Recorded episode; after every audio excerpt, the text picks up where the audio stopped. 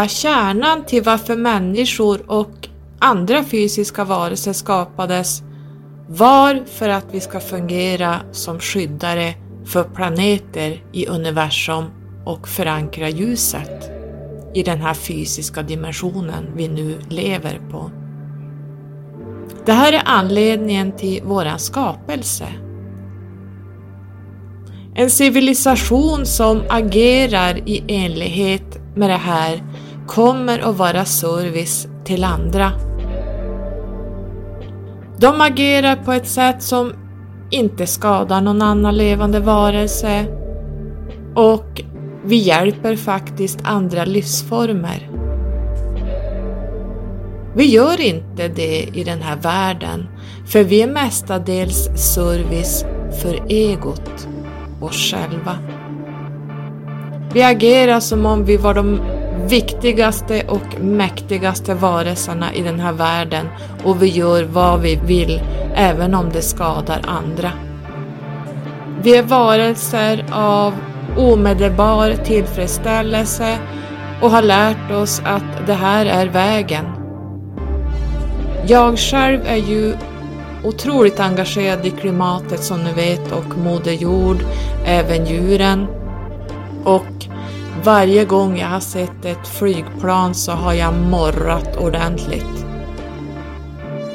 Just nu står planen stilla och jag mår så bra. Människorna på jorden är ju faktiskt nu redo att lära sig om omvårdnadsprocessen och hur de ska ta hand om planeten och allt levande.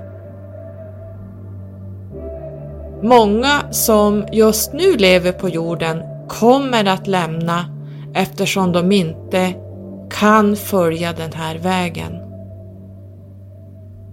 Jorden har varit en dumpningsplats för negativa själar och entiteter och alla fick en chans att höja sig till nästa medvetandenivå. Men många själar kommer att lämna jorden just nu innan vi övergår till Syrian-kulturen, eller i alla fall de viktigaste aspekterna av den.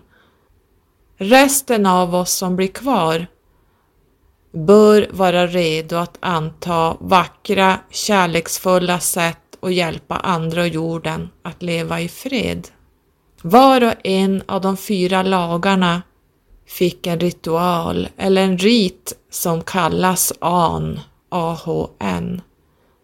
Att just jag råkar heta Carola von Ahn, det är kanske ingen tillfällighet.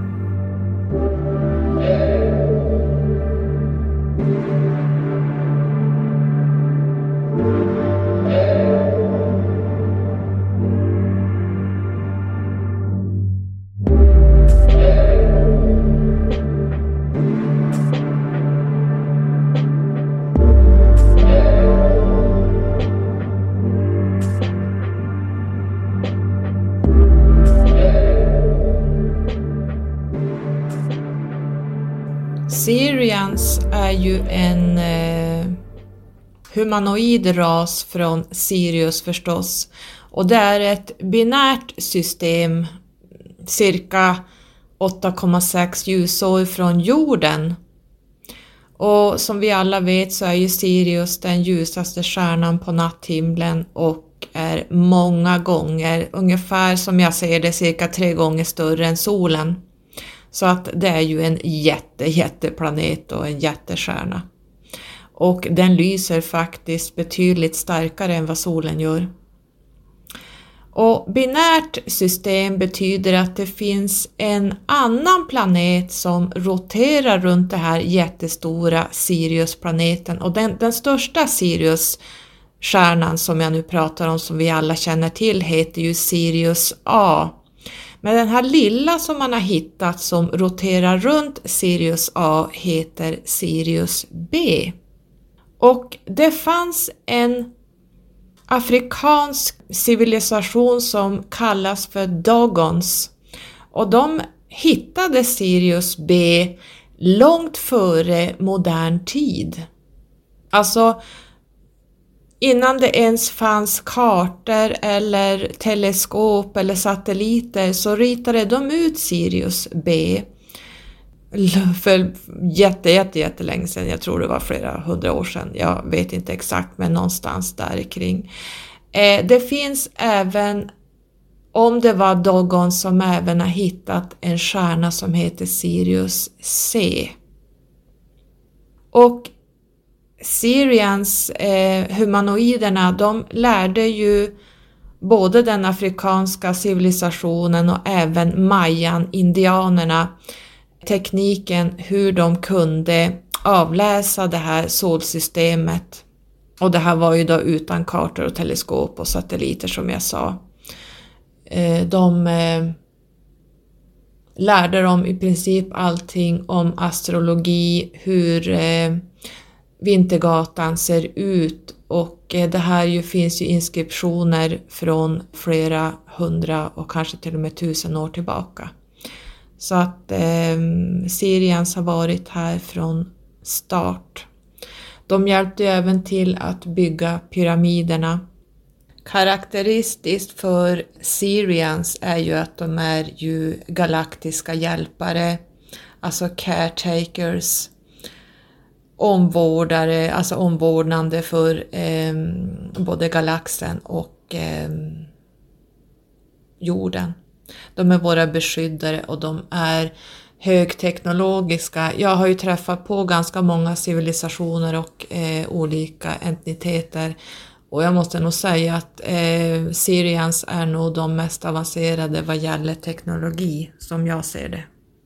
Jag glömde nog säga också det om vi backar tillbaks till mayan-civilisationen, mayan-indianerna, så deras kalender som de använde och som slutade den 21 december 2012 är Syrian Aliens som har lärt dem eh, hela den kalendern och eh, eh, Syrians hade ju ganska mycket med mayan, indianerna att göra. Så de, eh, den, den mayan-kalendern är eller är från Sirius så att säga. Det är syrianerna som har eh, undervisat i det här på den här tiden för flera tusen år sedan. Sirius assisterade ju även under Atlantis undergång. Så eh, under Atlantistiden så kom det ju ner mycket negativa entiteter till jorden under Atlantistiden, men vi kommer in på det lite längre fram.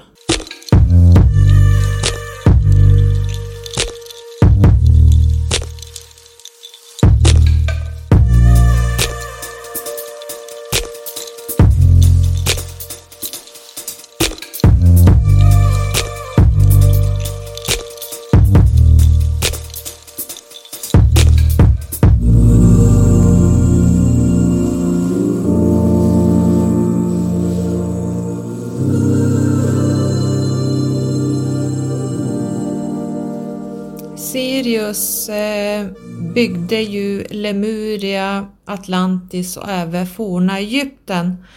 Och det här var ju tre projekt som var deras huvudprojekt på den tiden fastän det pågår i nuet. Men eh, mm, om vi som lever linjärt så var det ju då tre stora projekt. Man ska veta då också att Sirius innehåller ju många civilisationer av andra grupper, alltså av andra humanoider och aliens, både goda och dåliga. Och under det här stora galaktiska kriget som pågick så fick eh, Syrians både fly och eh, hitta andra ställen att bo på. Och många, det här höll ju på fram och tillbaks under en lång tid och eh, jag tror att de drog till Vega ett tag. Men eh, hur det än blev så hamnade man på, åter på Sirius i alla fall och eh, det finns många olika grupper på Sirius så många av de här grupperna har Sirius energier i sig. De har beblandats med sig med, med original Sirian så att säga. Så att om man tänker sig felinerasen som eh, ser ut som katter kan man nästan säga. De eh, har ju bott med Syrianerna under många tusen år och eh, de har de räknas lite grann som Sirius eh, inofficiellt och de eh, kan man ju återse kring Egypten-tiden och pyramiderna. Därför att eh, de humanoiderna, eh, felinerasen, eh, såg ut som katter eller lejon och de inskriptionerna och eh, skulpturerna finns ju överallt i Egypten. Och eh, om du har en katt hemma så ska du veta det att katter har den här energi, feline-energin eh, i sig. Så de kan upptäcka dåliga entiteter och energier i ditt hem. De, eh, de kan följa mörka eh, entiteter och skuggor med blicken, de kan eh, låsa fast dem, de kan hitta portaler där de tar sig in och ut. Och katterna är alltså, precis som på Egypten-tiden, beskyddare till eh, oss människor. Så har man katter hemma är man ganska så beskyddad från eh, mörka entiteter. De, eh, mörka entiteter kan absolut ta sig in men katterna fångar fast dem. Har du en katt hemma så titta noga om du ser att din katt följer någonting med blicken eller ställer sig på ett visst ställe i ditt hem, då kan det vara en portal där de tar sig in och ut. Då bör du gå dit och eh, rensa eh, det stället med allt möjligt eh, som du har, vit salvia och, och, lite sånt. Kanske strö ut lite eh, havssalt. Det är alltid bra. Och vid den här tiden på till exempel Egypten så kom ju även Anunnakis ner. Och Anunnakis är ju en reptilras och Feline gick ju in för att skydda människorna under Egypten-tiden medan Anunnakis satte sig som eh, härskare, ni vet den här pyramiden där toppen, som, det, det, det, som vi har från Atlantis, att det ska vara någon som styr över människorna. Är det inte kungar och drottningar så är det politiska ledare regeringar som styr över oss så att det är precis samma, det spelar ingen roll vem det är egentligen, eh, systemet är detsamma sen Atlantistiden och sen eh, Egyptentiden. Och under Egyptentiden så var det många grupper nere på jorden som tog tillfället i akt att åka på den här atlantiska energin som då var tredimensionell och där är vi kvar än idag. Så att eh, Anunnakis, de eh, är ju rena reptiler som eh, styrde människan. Felinerasen gick in som beskydd, det är inte många som vet det här men jag har fått se det så. De har visat mig så att felinerasen gick in i de här templen och runt omkring eh, för att skydda onda eh, eh, entiteter då Anunnakis eh, styrde hela Egypten-tiden. Och om jag nu inte minns fel på, jag har inga eh, anteckningar framme, men jag är så dålig på namn. Men jag tror det var Tiamat, alltså om du tänker dig i vårat universums skapelse, alltså vårat, vårat universum. Vårat universum är inte så stort, men man kan tycka att det är gigantiskt, så när man börjar resa omkring i, i dimensioner och universum så ser man att det är väldigt litet. Men hur som haver, när vårt universum skapades så var det ju kaos, kaos, kaos och det var planeter som flög omkring och krockade med varandra överallt. Och det fanns en jätteplanet som hette eller kallas för Tiamat och den krossad, eller, krossades ihop eller krockade med en annan planet som jag tror heter Marduk. Ni får rätta mig om jag har fel på de, de planeterna, men jag tror att jag har rätt där. Jag har inte lagt så mycket vikt till vad de heter, men det vart i alla fall en stor krock och Tiamat slogs sönder i två delar. Den ena delen slungades iväg i en omloppsbana där vi snurrar just nu och Tiamat blev då, ena halvan blev planeten jorden. Och det här var ju en evolution när många planeter krockade och åkte hit och dit. Och till slut så blev det den här snurran med solen i mitten. Så om du tänker dig att du står ovanför och tittar, då ser det som en liten swirl, alltså det blir en, solen i mitten och så blir det runt, alltså precis som en sån här eh, jag vet inte vad det kallas för, det blir som eh, swirl, en sån här halv, jag vad det kallas. Och jag blir galen när jag hittar ord.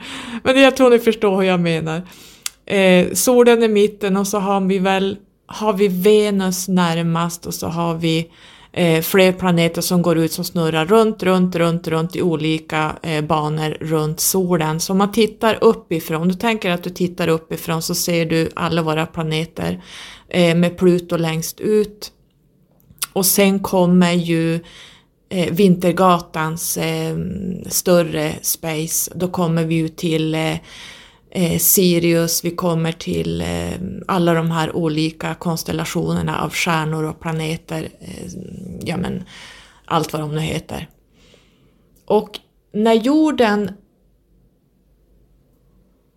var i det här läget på en, eh, när det hade börjat stabilisera sig att alla planeter hamnade där de är idag, eller egentligen inte, de har ändrat plats. Eh, eh, Saturnus har legat där solen är, men det är en annan historia. Jag orkar inte gå in på det nu, det är så tjorvigt. Då måste man ja, men nästan ha papper framför mig så att jag kan förklara bättre. Men som det ser ut nu, vi låtsas att det ser ut som att det gjorde nu, så eh, till exempel månen har ju bytt plats många gånger. Den, månen är ju i, dit placerad av eh, aliens. Så den är inte, den är, eh, man kan säga att månen är en stor asteroid som är ihålig som används som en, eh, en av och pålastningsstation och Ehm, den är helt ihålig där man jobbar inuti månen så att den är ingenting annat än en stor, eh, stort skräp. Men månen har ändå ett syfte i hela det här. Det är tänkt att månen ska fungera som lite olika saker. Eh, och skulle månen försvinna så skulle vi tappa våran omloppsbana, då skulle vi åka iväg ut i space. Så att eh, vi ska vara glada att månen är där. Men det blir ett annat poddavsnitt. Hur som haver, nu går vi tillbaks till jordens utveckling. Ehm, jorden blev ju då jorden då kom ju, det fanns ju som ingenting på jorden då utan evolutionen gjorde ju att det till slut stabiliserade sig och det fanns en massa mineraler. Det var det enda som fanns på jorden då. Då kom Syrians ner hit, de var de första, en av de första som kom ner till den här jorden som precis hade blivit jorden och hämtade mineraler och guld, kristaller, allt möjligt som då fanns. Så du ska veta det att har du kristaller hemma så är de kristallerna från den här tiden när jorden var, hade precis krossats och hittat sin position i sin omloppsbana och var bara en sten som åkte runt, runt med massa mineraler. Det var det enda som fanns. Mineralerna som du har i ditt hem är från den här tiden. Så det är därför de har en sån enorm energi. Jag ska prata om kristallernas energi och efter de kurser jag har gått, jag har inte lärt mig så mycket om just varje kristall, vad de står för, eh, vilka som sänder vilken energi, det har egentligen inte så stor betydelse utan jag har gått kurser som eh, berättar lite mer om kristallernas eh, verkan och vad de egentligen är för någonting. Och det är väldigt spännande. Men eh, nu svävar jag ut igen. Sirians var ju här från början och hämtade de här kristallerna och de kom och de for och de återkom och de, eh, så där höll de på. Och med evolutionens gång så skapades det ju liv på jorden, vi fick ju vatten, vi fick växter, vi fick ju en atmosfär, luften och jorden och bla bla bla. Och eh, liv började skapas här med tusen och tusen och tusen års evolution. Och till slut så hade vi någonting som vi ser som våra, många tror att eh, grottfolket och de här apmänniskorna är våra förfäder. Men, och det har jag också trott, men någonstans har det inte stämt. Så hur i hela fridens tiden kan en apa bli en människa? Så det går inte förändra DNA på det sättet. Det, man behöver inte, och så jag brukar säga, referera till Einstein, man behöver inte vara Einstein för att fatta att det, det, ett DNA kan aldrig bli något helt annat eh, än vad det är skapat att vara från början. Så, och det här är arkeologer som jag sa i något annat poddavsnitt att eh, man hittar ju då en massa apskelett, grottmänniskoskelett och sen finns det ett glapp när man helt plötsligt hittar människoskelett. Och vad har hänt i det här glappet?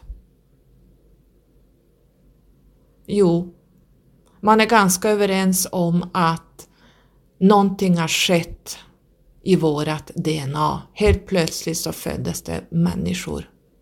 Och det här glappet går inte att se för att det finns ingen övergång i de här skeletten där man utvecklas till en människa utan det är ett glapp på flera tusen år där man inte vet vad som har hänt.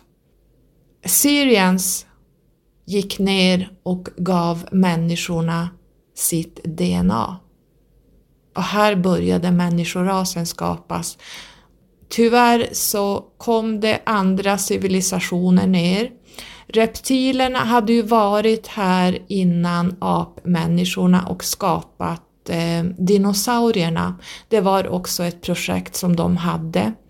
Och vid den här tiden när dinosaurierna härskade på jorden så hade reptilerna fått fäste och börjat kriga i det var då det galaktiska kriget pågick egentligen under dinosauriernas tid som jag har fått det berättat för, från min, min eh, Syriengrupp.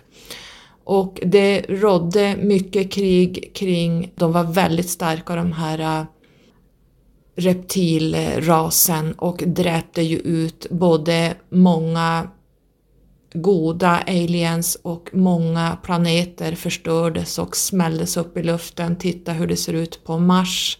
Mars har haft eh, en atmosfär, Mars har haft vatten och ja, nästan lite grann som jorden, inte riktigt, men det fanns liv på Mars och där reptilerna åkte ner och eh, förstörde hela planeten till slut och de fick ju även fäste då när de såg att människorna hade blivit smartare och fått alien-DNA av eh, Syrians. Och vid den här tiden var inte Syrien så mycket nere här utan de började pyssla med andra saker. Det får bli andra eh, poddavsnitt kring vad Syriens har gjort eh, under den här tiden. Men de försvann ganska länge och eh, felinerasen gick ner för det, var, det pågick en så stort galaktiskt krig att eh, Sirians hade ju fullt upp med det här, de var inte så mycket nere på jorden. Eh, de var ju tvungna att fly och eh, alla de goda samlades ihop och bodde hos varandra kan man säga för att dra det väldigt kort.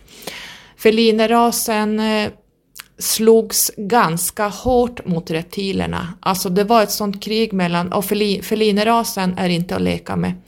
De var en av de som verkligen gjorde livet surt för eh, reptilerna och de, eh, de är riktiga fighters alltså. De, eh, men de fick nästan se sig besegrade även de till slut. Men de gick i alla fall ner på jorden samtidigt som Anunnakis kom ner, för Anunnakis är ju reptiler. Och det här har vi även sett på eh, inskriptioner av eh, runt omkring Egypten när man avbildat reptiler som styrde Egypten. Även eh, ufos eh, inskriptioner finns, eh, det finns allt möjligt som man kan gå tillbaka så att det här med bibeln faller ju bort Inte ens dinosaurietiden finns i Bibeln utan enligt Bibeln så skapades jorden för är det 12 000 år sedan. Så att, vad hände med allt innan det? Så så ser historien ut i väldigt kortfattad eh, version. Så att Syriens var, var här och gav oss DNA. Felinerasen och många andra raser gick ner på jorden under det här galaktiska kriget. Många tog eh, jorden i besittning. Det var inte bara en ras utan det var många som var här nere. Det var goda och dåliga. Det var en jävla slaggis här kan jag säga och människorna blev ju förslavade under den här tiden, offrade eh, titta på mayankulturen där man eh, offrade människor, högg av dem huvuden, satanistiska rit eh, ritualer. Medan Hopis, jag kommer in på Hopis, för Hopi och Syrians de hör ihop. Syrian och Hopis hör ihop och de har en connection. Och där förstod inte jag i början när jag blev kontaktad av Hopis och eh, strax efter så blev jag kontaktad av min Syriangrupp. Men eh, Egyptentiden var ett slagfält mellan det goda och onda. Ni som har lyssnat på mig tidigare kommer ihåg att jag skvallrar lite grann om att jag säger att alla människor på jorden har Syrian-DNA i sig. Och då vet ni nu varför jag säger det, därför att eh, det första DNA där vi blev människor kommer från Syrien, så att, eh, eller Syrians, så att eh, alla människor har en sträng av Syrien-DNA, det är liksom grunden till att vi bli, blev människor, den rasen vi är idag. Och om man då tänker DNA-manipulationer så Ett DNA är kodat till att bli en specifik varelse, det vill säga en ros kommer alltid att vara en ros. Den kan inte utveckla sig till att bli ett träd. Och en tulpan kommer alltid ha ett DNA att vara en tulpan.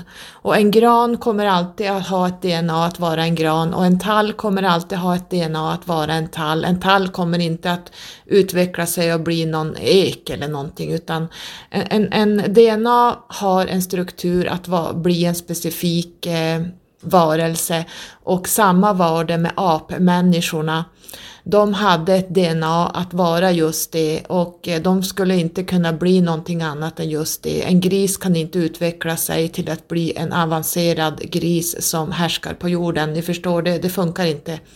Utan eh, här gick, eh, blev det en DNA-manipulation när vi fick DNA från Syrians, alltså alien-DNA, humanoid-DNA, där vi helt plötsligt fick en, ett annat DNA i oss. Det blev en manipulation, precis som att vi kan göra gula tomater idag. Det, det är en manipulation. En avvikelse som, som går in och förändrar DNA-strukturen. Jag tror ni förstår hur det fungerar.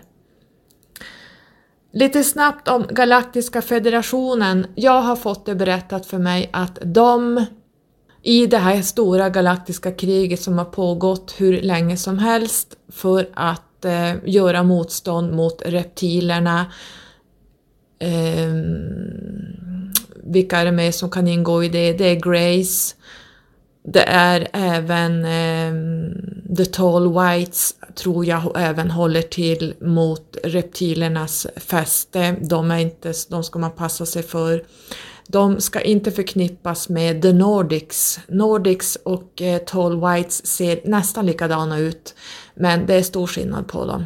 Så eh, Galaktiska federationen blev en federation där man i princip alla raser har ju stridit mot reptilerna. Eh, vi, vi, det finns ju många ehm, eh, grupper som håller med reptilerna som har det här eh, egotänket, eh, tredimensionella styre, att man ska styra över någon annan.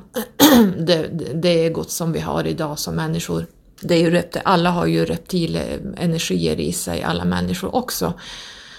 Det här blir jättetjorvigt för de som är nya på det här. Jag förstår att det blir jättemycket information men jag kan inte sitta och och prata specifikt om varje sak för det blir så många poddavsnitt. Men eh, alla människor har ju reptil-DNA i sig på grund av evolutionen sen eh, Anunnakis kom ner. Så Anunnaki eh, är ju reptiler och vi har även deras DNA i oss från Anunnakis. Och eh, Galaktiska federationen bildades för att gå ihop enade för allihop hade i princip blivit besegrade av reptilerna som eh, härskade i hela eh, universum, eller flera universum. Och de förstörde hur många universum som helst, de bara går in och förstör, det är det enda de pysslar med. Och eh, då bildades en, en, en federation där ljusa humanoider samlas mot de här reptilerna och Dracos eh, och de som håller med dem. Och i den här federationen så ska vi veta att det är ett krig. Galaktiska federationen är en krigsorganisation och men det är ljusa varelser eller eh, humanoider som tillhör Galaktiska federationen som vill behålla freden och som strider för ljuset så är de fortfarande i ett krig. Så man ska inte hålla på med och eh, kanalisera Galaktiska federationen. De bryr sig ingenting och egentligen om eh, och talar om vad som pågår. De kan göra det, det är lite svårt att förklara men Galaktiska federationen har olika konstellationer i sig av olika raser. Det finns alltså Syrian High Conceal och det finns säkert eh, Plejadernas eh, bla bla bla, allt vad de nu heter.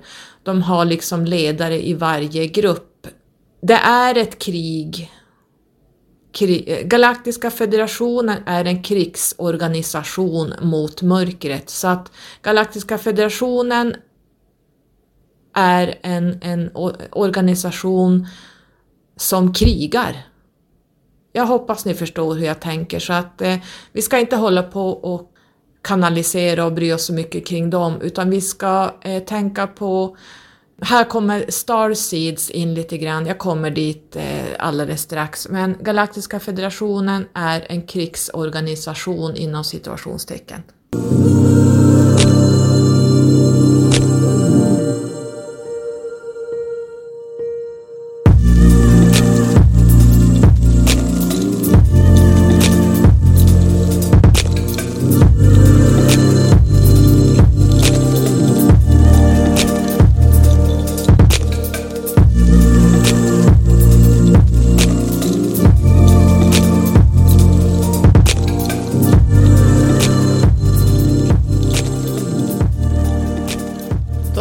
Du kanske på Egyptentiden nu kring eh, Isis eller Isis-gudinnan?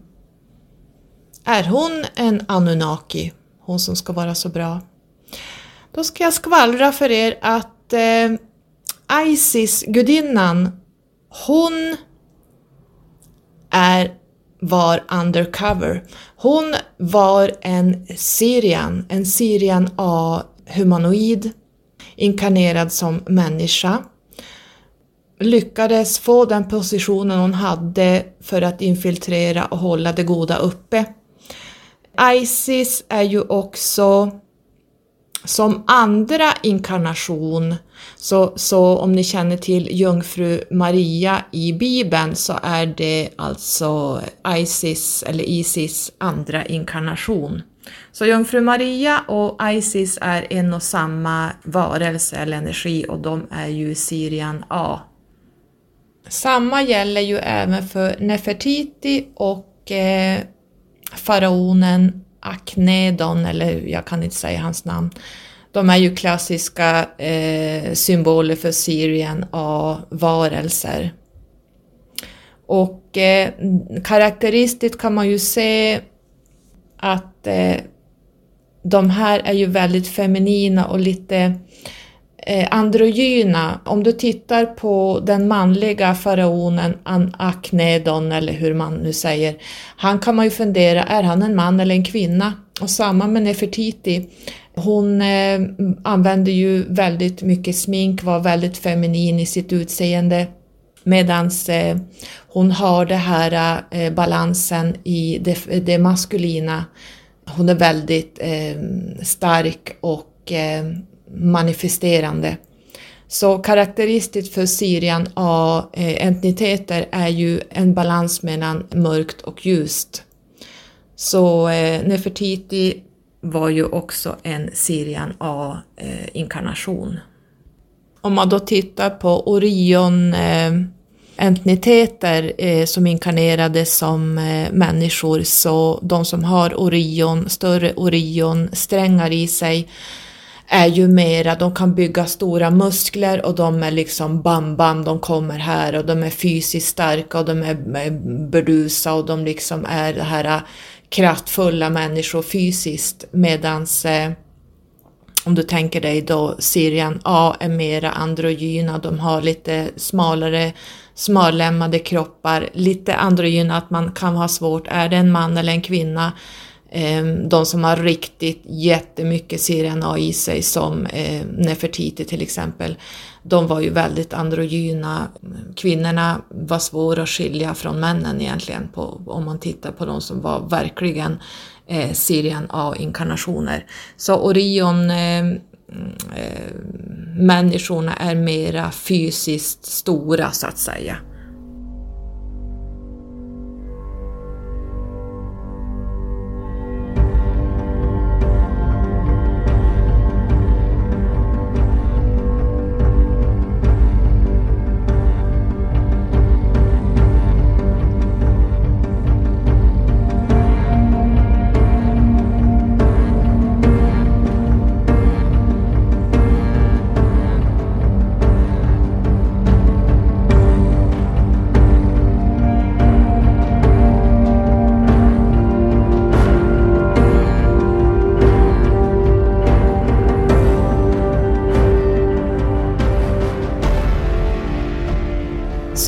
Ser det så är eh, Sirius A en planet som har mycket vatten men inte bara.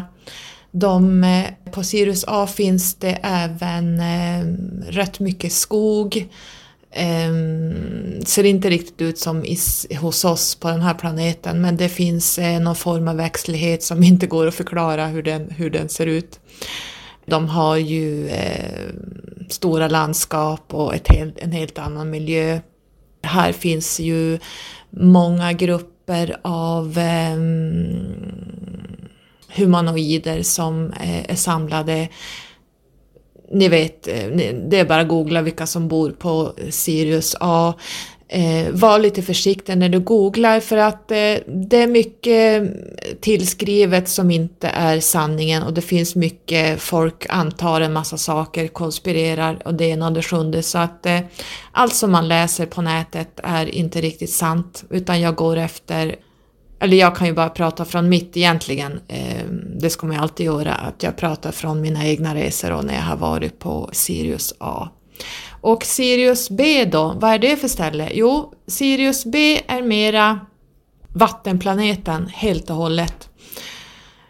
Där finns det, det här, det, man kan säga att egentligen det är djurens planet.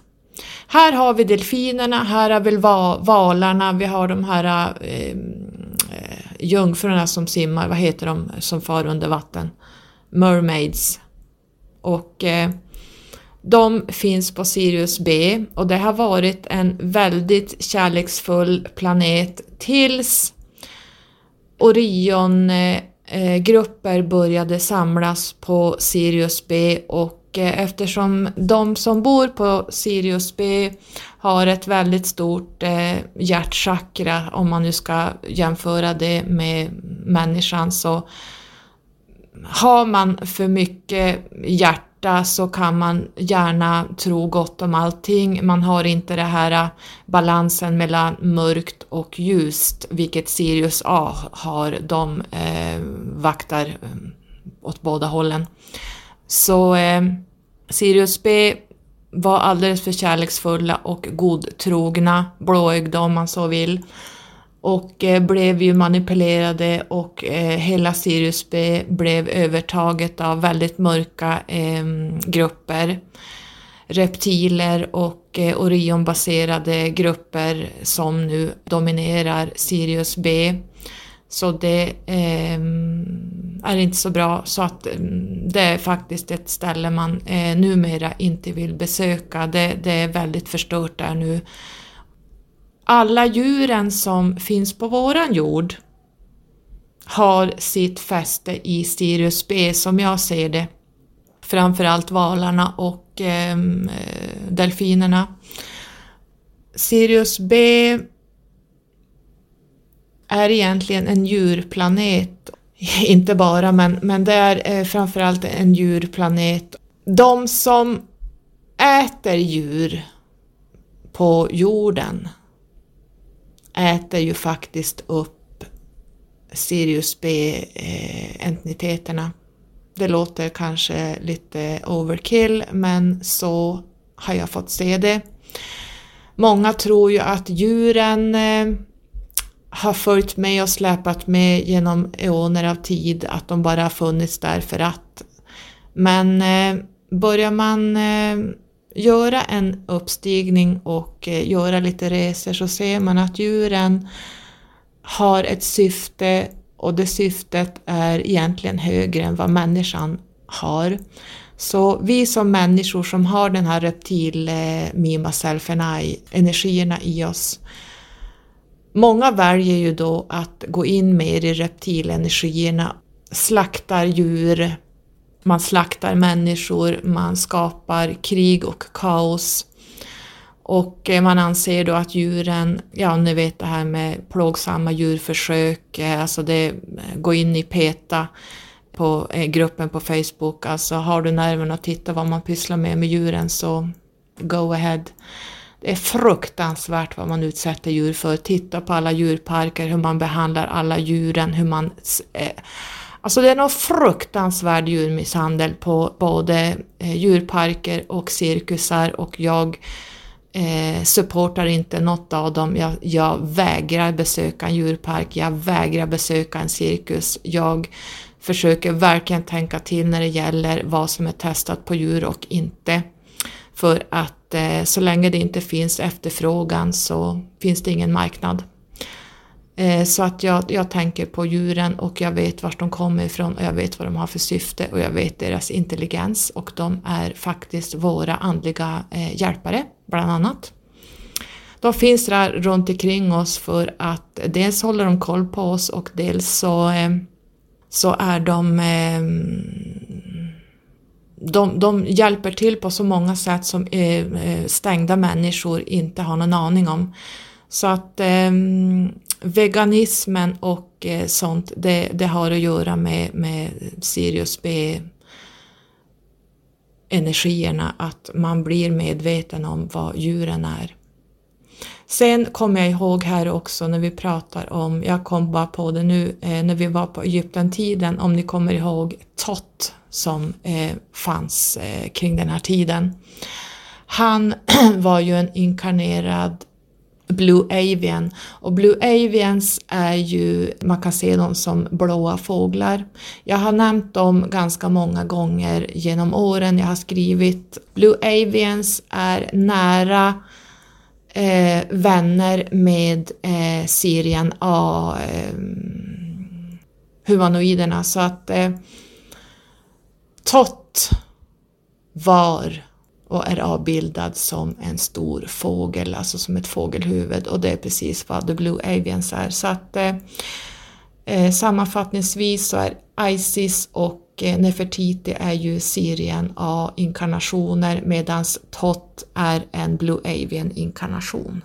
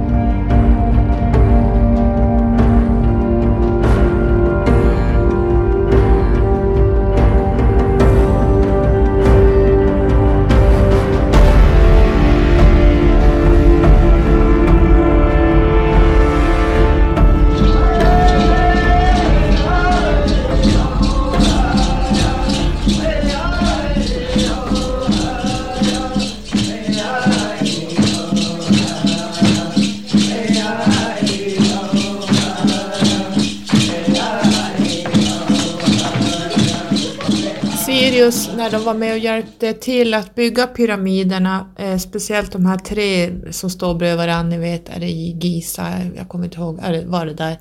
Det finns så många pyramider jag har studerat senaste tiden, men i alla fall de här tre som står bredvid varandra, så eh, under ett visst, eh, under vissa, eh, om man säger eh, sommarsolstånd, eh, vintersolstånd, ja, alla de här eh, sol, solstånden som vi har, så pekar en pyramid exakt upp mot Sirius. Det finns en anledning till varför pyramiderna har en connection med just stjärnan Sirius och det här gäller alla stjärnor, eller alla pyramider runt hela världen. Alla har ett syfte som connectar med just stjärnan Sirius vid olika tidpunkter på året. Och alla de här pyramiderna pratar med varandra. Det här blir ett specifikt poddinlägg om ni vill. Men jag nämner det bara att eh, det finns en anledning till varför Sirius är egentligen den absolut bästa och största revolutionen i vår eh, historia. Så ligger Sirians bakom precis allt som är bra. Så att eh, jag kan säga att jag är en väldigt stolt Syrian Starseed just för att de eh, är grunden till allt som har hänt eh, i evolutionen av våran planet. Då är det säkert många som funderar hur har din eh, Hopi Tribe-grupp, alltså de här indianerna som eh, kontaktade mig eh, klärhörande, vad har de med Sirius att göra? Jo, jag ska tala om lite snabbt att Sirius hade ju en koppling till alla native americans, det vill säga specifikt Hopis. Men även de här afrikanerna som sägs vara de första inkarnerade syrianska människorna på jorden som kallades för Dogons eller Dogon Dharma. De som då kunde eh, rita ut Sirius B bland annat. Så Sirius har haft en koppling till alla native americans, eh, Hopis och mayans genom tiderna. Skillnaden mellan mayans och Hopis var att mayans var satanister. De byggde upp en pyramid med en ränna i mitten där, där man högg av huvuden och kroppar på och människor och offrade dem och kastade huvudena nerför den här rännan i den här jättestora pyramiden för att eh, få eh, offra människor i slakt till eh, att få regn och allt möjligt. Medan Hopis eh, offrade sig själva lite grann för de eh, gick ut och plockade upp de absolut giftigaste ormarna som fanns och så hade man en ormdans och man hade de här ormarna runt halsen och man dansade med de här ormarna runt, runt, runt, runt och det fanns faktiskt indianer som strök med eh, i de här eh, regndanserna som de hade. Den här eh, Blue Star Kachina som eh, den här eh, flera tusenåriga eh, Hopi som kontaktade mig klärhörande pratade bland annat om The Blue Star Kachina och det ska jag prata lite mer om vad det har med varför de är connected med just Sirius och varför jag blev kontaktad av min Sirian-grupp ganska strax efteråt. Så att det finns en koppling mellan Sirius och Native Americans, alltså Hopis. Mm. Så eh, det, det är ett jättelångt poddavsnitt så det hinner jag inte ta idag men jag förbereder lite grann på att det kommer.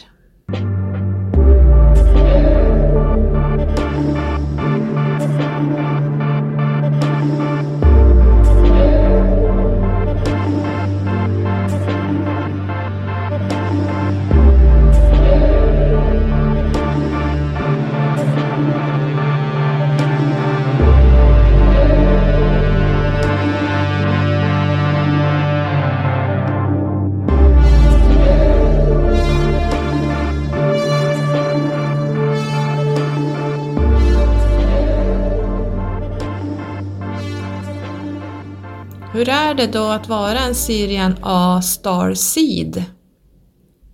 Mm. Vi är ju ganska allvarliga. Titta på mig, jag är ju rätt så allvarlig för det mesta men jag är väldigt skrattig person så är jag nog mer allvarlig än någonting annat.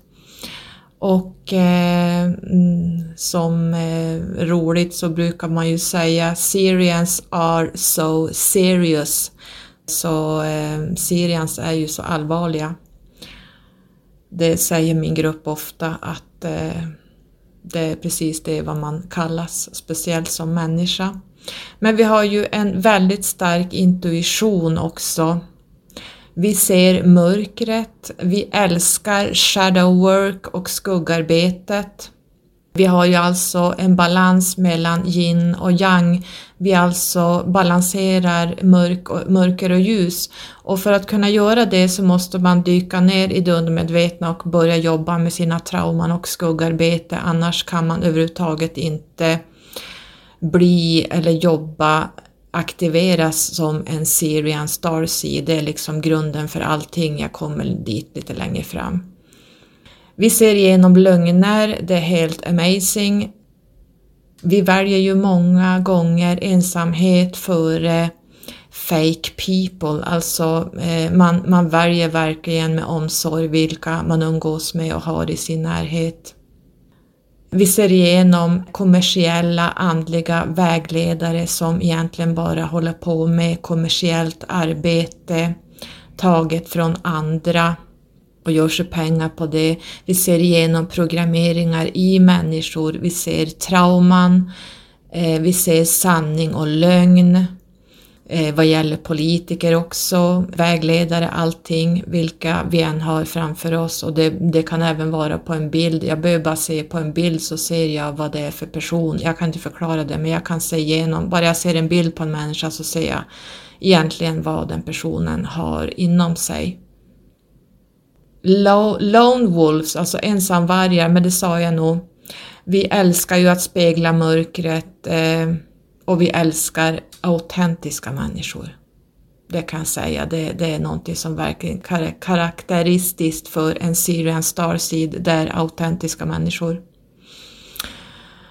Utseende, egentligen kan man inte säga att en Syrian Starseed ser ut på ett visst sätt, men det finns vissa saker som karaktäristiskt man kan se och eh, vi har ju höga kindben, det har de flesta äkta Syrian Star Seeds, väldigt höga kindben som är eh, eh, som syns ganska väl. Lite androgyna, som jag sa med Isis och eh, framförallt Nefertiti, är det en man eller är det en kvinna? Kanske många kvinnliga eh, Syrian Starseeds föds eh, plattbröstade till exempel. Det finns så många sätt som helst att se på en androgyn Syrian Starseed så att eh, det androgyna följer med som människor också. Många kan ha så här extraordinära ögonfärger. Inte alla, men det finns.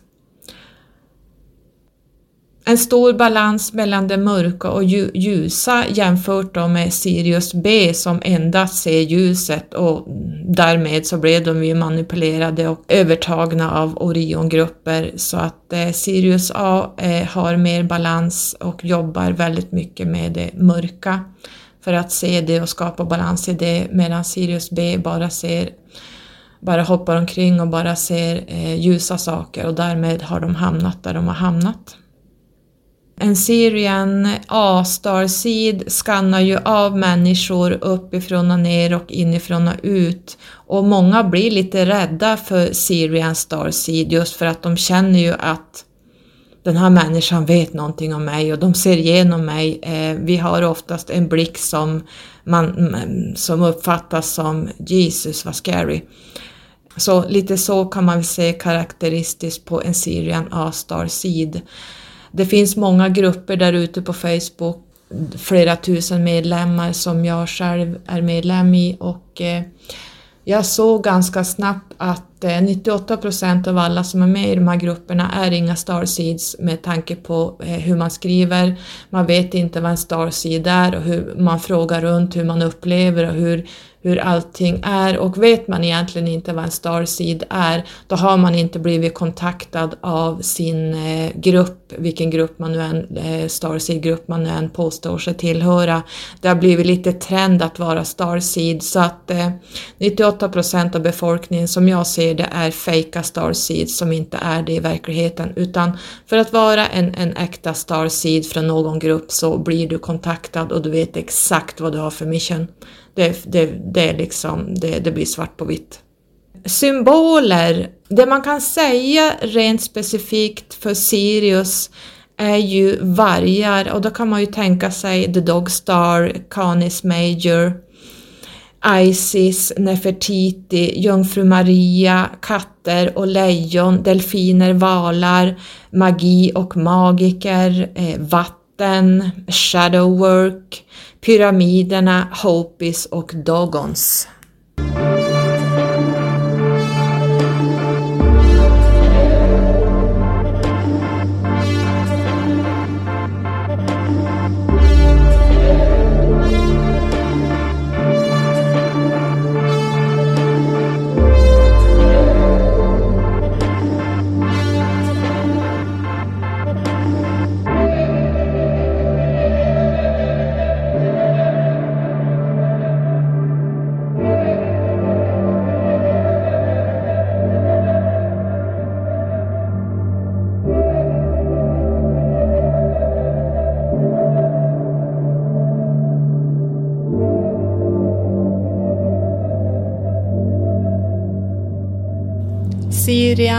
Sirian Starseed Mission-uppdraget kan ju delas upp i egentligen till tre delar.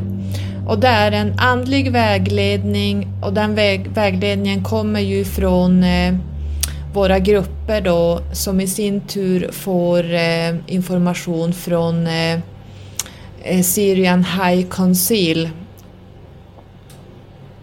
Vad sa jag? Andlig vägledning och sen assistans och assistera mänskligheten och supporta den. Där eh, man kan säga att Syrian Star Seeds är jordens mästare. Det låter lite eh, det låter lite eh, ego här men det, det finns ett, ett eh, kärleksfullt eh, uppoffrande bakom det här så det är inte så bara vara en, en Syrian Starseed. Du måste offra bort en hel del för att gå in i det här missionet i fullt, eh, i full impact så att säga. Så att du får nog offra ganska mycket innan du kan säga att du är en Syrian Starseed och framförallt så gäller det ju mänskligheten, det gäller jordens väl och ve. Det gäller ju att du offrar bort flygningar, alltså på mänsklig nivå. Det gäller att du offrar bort att du köra bil, du offrar bort egot att resa och ha semester och hålla på med sådana saker. Du kanske mm, mer eller mindre slutar äta kött för att du äh, inser att djuren har eh, lika mycket värde som eh, dig själv. Du offrar bort vissa personer ur ditt liv som du upptäcker att de är inte autentiska. Du offrar jättemycket egen tid genom att sitta och hålla på med de här sakerna och eh, verkligen försöka få människor att eh, gå ner i skuggsidorna, försöka få människor se sanningen och vad det är som pågår. Det, det är så mycket uppoffringar så ni kan inte ens föreställa er hur mycket man offrar egentligen eh, i det personliga livet som människa. Det är ofantligt. Jag skulle kunna göra en hel två, tre, fyra A-sidor av saker som jag har valt bort i mitt mission. Men det, det spelar ingen roll i det här eh, poddavsnittet utan nu, nu eh, ska vi mer gå in på lite anlagar eh, och lite grann vad eh, Syrians eh, jobbar med as we speak. Människorna skapades ju egentligen redan från början från eh, apmänniskor till människor eh, för att vara en skyddsart, att förankra ljuset i den här världen. Just nu är vi ju inte så långt från det här tillståndet men vi behöver lära oss mera om kärlek, om respekt och samarbete och framförallt sanning och skuggarbete. Siriens kommer att visa oss vägen och det är den eh, vågen vi rider på just nu. Och eh, de ser verkligen fram emot den här rollen de säger att vi kan släppa det förflutna, vi kan gå uppåt och komma in i vårt egna fulla medvetande och, ska jag vilja säga, telepati. Vi kommer emellertid fortfarande vara unika som människor och fortsätta med våra egna seder och allt vad vi håller på med, konst och eh, inom eh, systemen som vi har. Vi får även en galaktisk närvaro och kan gå ut för att utforska stjärnorna alldeles snart. Ni ska få se, det kommer det här. De mänskliga planeterna, alltså om vi pratar om Sirius A till exempel, eh, liknar ju kanske inte jordens storlek. B liknar väl jordens storlek men den är ändå mindre. Men de innehåller det som kallas himlavalv runt hela planeter, planeten. Det här himlavalvet infiltrerar solens ljus och skyddar dem från åldrande, vilket då gör att en serien kan leva till, håll i er nu, 34 000 år. Och de dör inte som sådana utan eftersom de är anslutna till högre dimensioner precis som oss så väljer de sin egen avgångstid. Det kan ju inte vi göra men eh, det har vi faktiskt redan gjort innan vi inkarnerade men eh, de kan välja eh, sin avgångstid. Som helt medvetna varelser, de är också telepatiska, men de kan också tala. Ja, min grupp har aldrig pratat med mig vad jag kan minnas, utan de kör telepatiskt. Så, eh, men de ska tydligen kunna tala. Syrians tenderar ju också att komma ihåg sina tidigare livstider och var de har eh, bott. Vi pratar ju då eh, 7, eh, 34 000 års eh, cykler när de lever så kan de backa tillbaks. Uppmuntras även att göra det, att de uppmuntrar oss att komma ihåg tidigare livstider, tidigare liv vi har levt. Och det handlar ju egentligen om att flytta till högre medvetandetillstånd. Så deras system skiljer sig kanske lite grann från ganska mycket från vårat där vi fokuserar på att tjäna pengar och egostyrt, den här reptiltråden, eh, strängen som vi har valt att gå mer på. Att tjäna pengar, eh, köpa mat och skydd och vi ska ha bilar, vi ska ha dyra inredningar, vi ska ha snygga hus, vi ska ha bra semestrar, vi bara konsumerar, konsumerar, konsumerar, nytt, nytt, nytt. Eh, Sirians har inte pengar och det har egentligen ingen i, i, ute i universum. Och de fokuserar därför på själens tillväxt. Så där har vi lite skillnad på eh, Syrians, eh, hur de eh, lever gen, gentemot människan då. Ska man nu gå lite eh, djupare in i det här så kan jag bara snabbt säga att det finns klaner och en utbildning. Alltså varje Syrien som är född, eller egentligen varje människa som är född i det syriska systemet som har blivit kontaktad av en Syriengrupp tillhör en specifik klan. Det här kan vara lite tjorvigt. Och de här klanerna har tempel kan man se det som, som är mycket viktiga för deras samhälle och för utbildning, ritualer och meditationer. De mediterar inte riktigt som oss, men vi kan eh, kalla det för det. Och de här eh, folket lär sig då planetarisk omvårdnad vid de här templen vid en mycket ung ålder. De har mycket ritualer, eh, även de små barnen lär sig ju tidigt eh, i den här klan, olika klaners system då, så att det är lite krångligt. Den syriska kulturen då som jag nu är inne på är ju mer ett rest, rättvist och realistiskt system än vårat. Därför att eh, som jag tjatar om hela tiden där ingen är ovanför någon annan och vi är alla lika. Och det gäller från träd till djur till människor. Alltså ingen politiker eller ledare ska sitta och bestämma eh, hur jag ska göra och hur jag ska jobba, om jag ska jobba eller precis vad jag ska göra, hur jag ska bo, hur jag ska betala mina räkningar, eh, bestämma priser på banklån och räntor och you name it, ett slaveri. Utan eh, Syriankulturen är ju eh, uppbyggt på ett helt rättvist och realistiskt system som våran tredje hjärna inte riktigt kan ta in ännu i alla fall. Jag hoppas vi kommer dit. Är människor redo för detta? Det får vi se. Men vad är då det här syriska systemet och hur fungerar deras civilisationer? Jag kan säga att det finns fyra huvudsakliga sociala lagar som de följer och det är gru fyra, fyra grundläggande sociala lagar där den ena heter Love of One, alltså lagen av, om ett. The Love of One läser vi överallt och det är från Syriens första lag. Och målet för varje varelse och individ är att upptäcka sin själsväg för personlig tillväxt och service. Den här ritualen kallas Kaan, alltså K-H-A-A-H-N som mitt efternamn då, An. Love of two, alltså lagen om två. Där, där jobbar man med skapelsens kraft och den kan uttryckas genom kärleksfull närhet med en annan individ.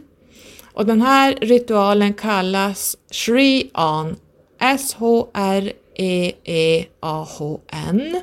Love of three, lagen om tre. Bindningar som skapas av ens nära relation till jaget, vännerna, familjen och klanen utvecklar webben kan man säga för globala eller planetära icke-beroenden.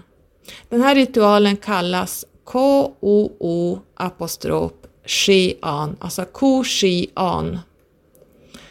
Lagen om fyra är lagen om de tre som utvidgas till större grupper som klan till klan och planet till solsystem.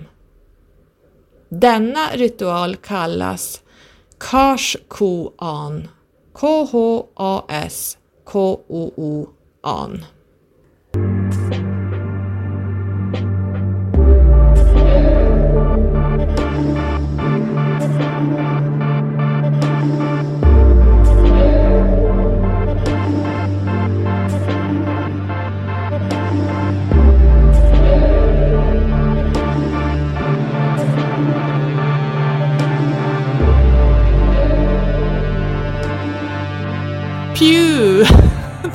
Ett långt poddinlägg. Jag har faktiskt gruvat för det här för att det är så otroligt mycket som måste packas ihop Alltså, ni förstår inte hur mycket det är och hur jag har gruvat för det här, men nu är det gjort och man kan kalla det här för del 1. Jag ska kunna göra tio delar kring Sirius och Sirius A och eh, Sirius A Star Seeds. Men det här blev en, eh, ett litet paket som är väldigt ihoptryckt och det blev nog långt ändå. Så jag tackar för att ni orkade lyssna ända hit. Kom ihåg, du hörde det först på Skyrocket-podden. Ha en bra dag hörni. Puss och kram. Hej då!